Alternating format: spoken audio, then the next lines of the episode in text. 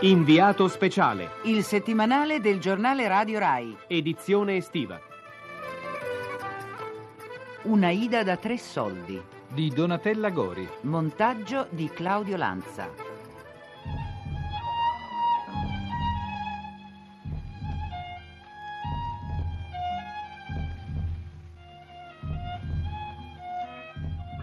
Il mio nome è Doca Carmelo, Che cosa fa in questo spettacolo? Eh, faccio il faraone, eh, devo ammazzare gli schiavi e poi alla fine mi ammazzano loro a me. Com'è questo spettacolo? Faticoso, divertente? No, no, è molto divertente, anzi mi piace un casino a me. Qual è la cosa più divertente? Ma fare i morti, diciamo, è la mia passione. Come fare i morti? Sì, sì, cioè per me, per me almeno. Perché so fare il morto a galla al mare, allora è per quello che mi piace. Col professor Gaeta come va? È lui che vi dirige? E lui è il maestro di tutta l'operazione e devo ringraziare a lui se mi trovo qua in questo momento. Si emoziona quando vede il pubblico? Mm, Una volta, prima sì, ma ora non più, perché non guardo, non guardo il pubblico, io guardo i miei compagni. E gli applausi che cosa le fanno piacere? Che Sì, cosa Molto, molto, molto. si emoziona quando li sente? Sì, certo, un pochino sì.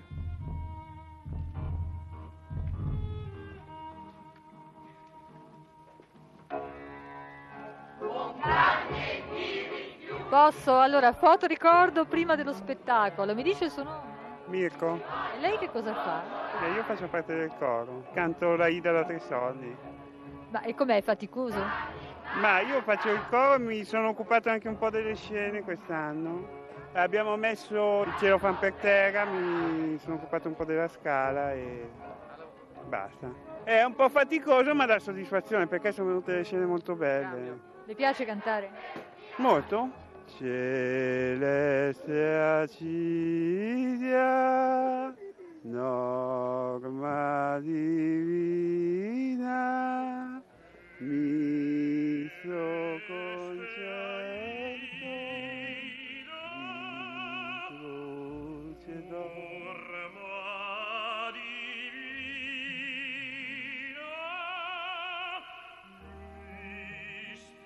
Carmelo e Mirko sono fra i protagonisti della Ida da tre soldi, spettacolo extra e vagante. Extra perché è frutto di una terapia fuori dai canoni tradizionali per curare i malati psichici, messa in atto dallo psichiatra Dennis Gaeta e incentrata sulla musica. Vagante perché, visti i risultati, lo spettacolo è uscito dai luoghi di cura approdando persino al Teatro Romano di Verona, come stravagante anticipazione della Ida di Verdi che il giorno dopo avrebbe inaugurato l'attuale stagione dell'Arena.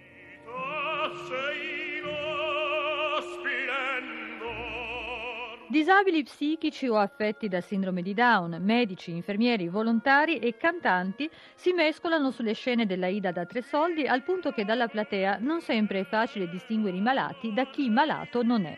Questa Ida reinventa il mondo, sbeffeggia le classificazioni e alla fine fa trionfare gli schiavi sui faraoni.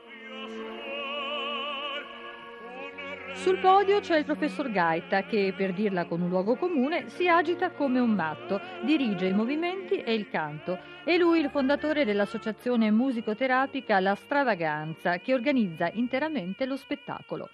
Professore, che cosa si può ottenere con la musicoterapia?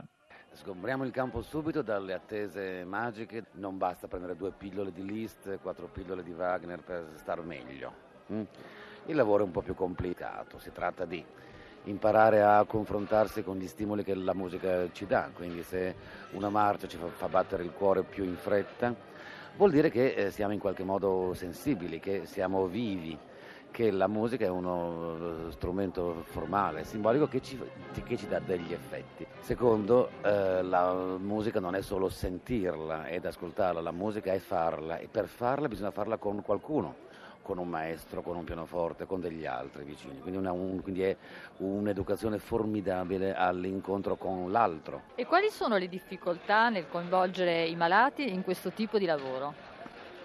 Se posso dirlo, è più difficile coinvolgere dei sani, nel senso che molte persone, tra virgolette, normali hanno molta più difficoltà a- a- alla performance eh, musicale. E questo nel suo gruppo non succede. È successo all'inizio, 15 anni fa, ed è stato superato grazie a una libertà con se stessi che la follia dà e che certe normali nevrosi non danno.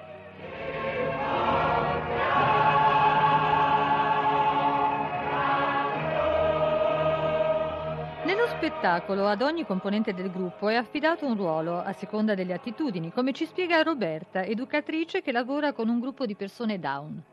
Sono stati suddivisi vari compiti, chi canta, eh, chi balla, chi svolge più una, un'interpretazione recitata e a noi appunto è stato affidato il compito di fare un balletto con i nostri ragazzi.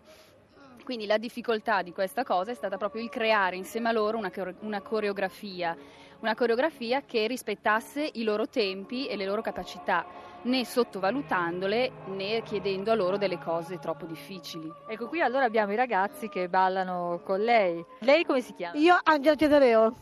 E com'è questo spettacolo? Molto bello, mi piace, perché la Ida è troppo bella. Che cosa le piace della Ida? È quello della ta ta ta ta ta ta, la mancia, sì. E lei che cosa fa in questo spettacolo? Eh, è, è la parte de, del ballo, e delle saltare, saltelli. È faticoso? No, no, è, è molto bello il lavoro. Beh, siete tutti soddisfatti? E io dico sì perché è molto, è, è molto bello e anche che faccio anche il, il, il batticuore quando fa tu tu tu. Qui abbiamo un'altra educatrice? Barbara. Che tipo di risultati ottenete con questo lavoro? Ma innanzitutto l'atmosfera che si crea tra noi e i ragazzi, il rapporto diventa sicuramente molto più stretto e più profondo, anche perché noi siamo abituati a vederli eh, nell'ambito del, della scuola, del CSE e invece questo spettacolo ci dà anche la possibilità di vederli in altri contesti, sul palcoscenico che prevede quindi tournée, dormire con loro, stare fuori con loro e quindi approfondire sicuramente molto la conoscenza. Ci sono mai stati momenti di tensione, di difficoltà? Mm, sì, sì, sarebbe inutile negarlo. Sicuramente le tensioni più forti sono esattamente prima, qualche minuto prima di entrare in scena, che allora ripetiamo ai ragazzi che cosa devono fare, siamo quasi dei martelli pneumatici e allora entrano in gioco moltissime tensioni, che però appena entriamo in scena sembrano placarsi, per cui è una bella cosa.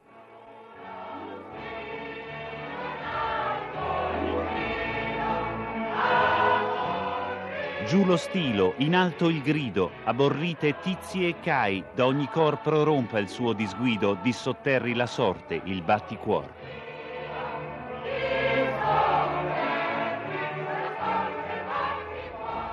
I testi sono reinventati dagli stessi protagonisti, ognuno ci ha messo qualcosa di suo e così l'invocazione a Radames, ritorna vincitor, diventa frastorna batticuore e c'è anche spazio per un Nutella rap che inneggia al bacio e alla stracciatella.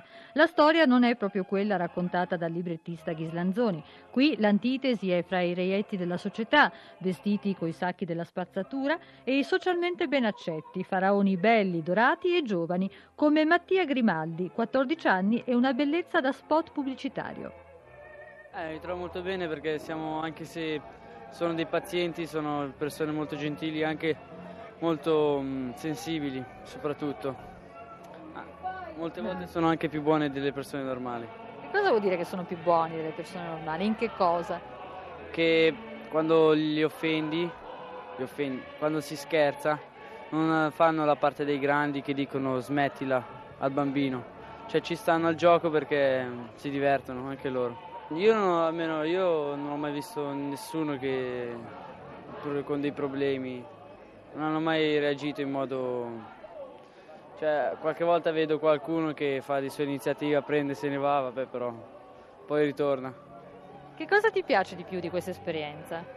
Questa esperienza mi piace essere Stati Uniti e poi anche la prima volta che io salgo su un teatro che faccio appunto lo spettacolo davanti a molta gente.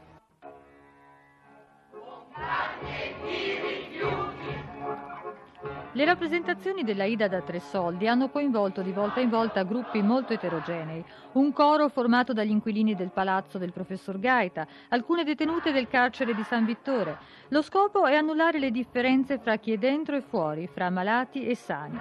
Ora il gruppo della stravaganza sta preparando un nuovo spettacolo, si intitolerà Walzer e Tabù e c'entrano Freud, Frankenstein e Johann Strauss. Professor Gaeta, c'è mai stato un momento nel quale ha pensato adesso non ce la faccio? Un giorno sì e un giorno no, anche se c'è grande festa. Su queste terapie alternative, non tutti sono d'accordo, anzi ehm, c'è un, c'è un grande zoccolo istituzionale, farmacologico. Eh, si riferisce anche ai suoi colleghi? Assolutamente sì, che guardano con uh, sorrisi di tenerezza questa, questa, questa, questa, cosa, ma che non condividono assolutamente, anzi credono che la, la terapia vera sia quella che si fa con i camici bianchi e con i letti.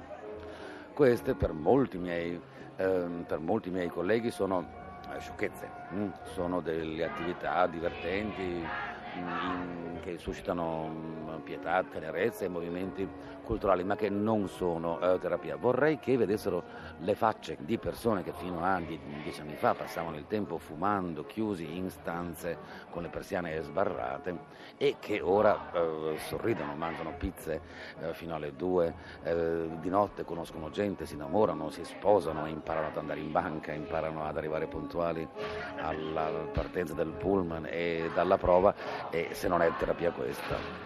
Ma voi a questo tipo di terapia ne affiancate anche altre di tipo farmacologico? Anche. Ehm, tutti questi pazienti che sono molto uh, gravi ehm, vengono da situazioni cliniche pesantissime, con dosi di, di farmaci altissime e con periodi eh, di ricovero lunghissimi, senza fare nessun dibellismo possiamo dire che nel giro di 15 anni la dose dei, dei farmaci ne- necessari e la dose di, di ricovero necessarie sono meno della metà.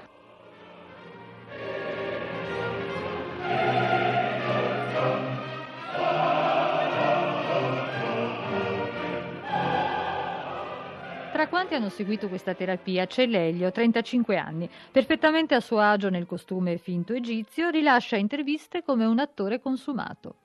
Sono diciamo, entusiasta di questa esperienza perché eh, la mia passione per la musica viene a coincidere anche con una forma di, di terapia no? e di aiuto e, di, e dove è un luogo dove ho trovato anche tanti amici e, e quindi anche e soprattutto do sfogo alla mia passione per il canto. Insomma, io amo molto la musica dei cantautori, però anche la musica classica. Secondo lei perché funziona questa terapia? Ma funziona perché le persone che soffrono di disagio psichico magari sono un po' relegate ai margini, no? possono subire questa frustrazione di, eh, di, essere un po', di, di, essere un po' lasciate isolate, no? non, non, capite, di, sentire, di pro, produrre nella gente un certo disagio. Così, no?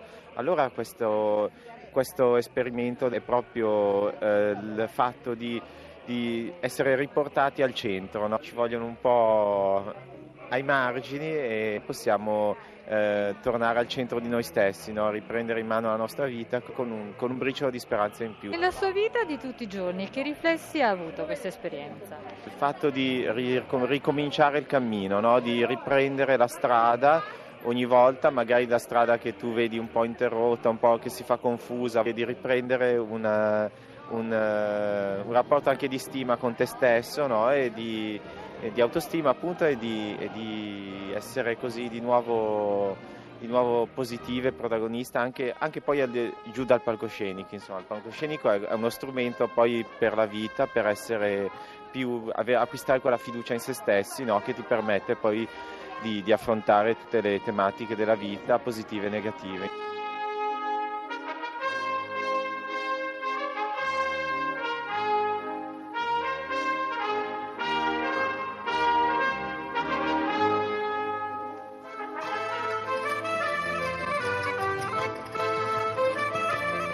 Abbiamo trasmesso Inviato speciale. Edizione estiva. Telefono 06 331 72749.